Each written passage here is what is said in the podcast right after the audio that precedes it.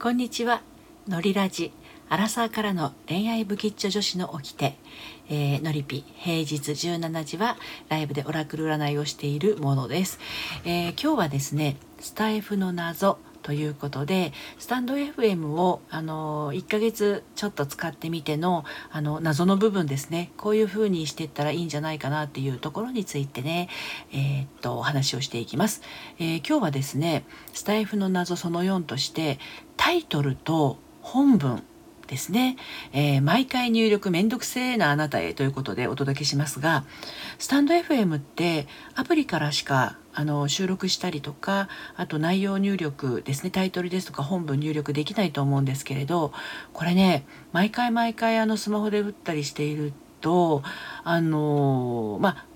ああの何て言うの？定型文本文の方の定型文みたいなものだとかって結構面倒くさいと思うんですよね。であのまああのスマホでねメモ帳にあの入力しておいてコピーして使ってる方っていうのはもちろんいらっしゃるかと思うんですがそもそもスマホで入力するのが面倒くさいっていう方もいらっしゃると思うんですよ。で私はあの今恋愛セラピストしてますがもともとはあのパソコンインストラクターをしていたものである程度のことはパソコンで完結する方が楽、まあ、自分自身が楽っていうのがあるるんですね。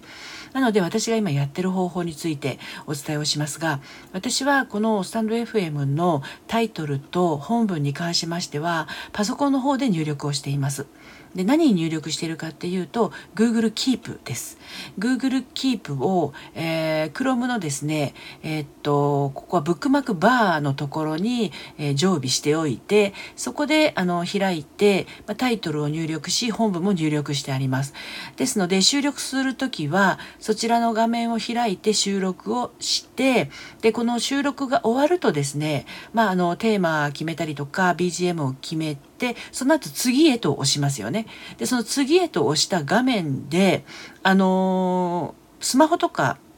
えー、っとタブレットでも Keep というのはアプリケーションありますのでそちらの方のですねえー、っとタイトルと本文の方をコピーをして貼り付けるということで完成させてます。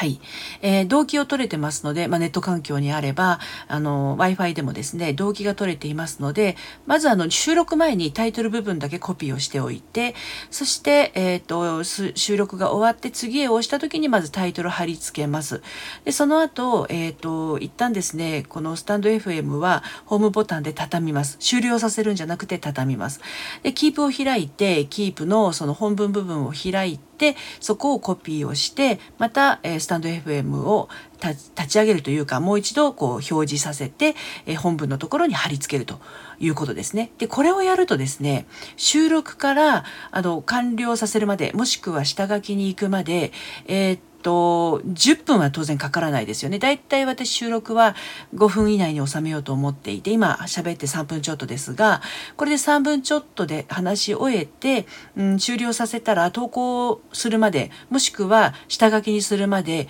多分5、6分以内でいけるはずです。はい、いちいち毎回入力したりするよりは断然楽なのとあとは下準備の段階もスマホで入力するよりはパソコンの方で打ってしまっておいた方が私の場合はねあの入力が楽というのがあります。もし何か今ね、えー、収録はいいんだけどその後の配信について配信までがちょっと時間がかかってしまってる方は是非お試しください。それではまた。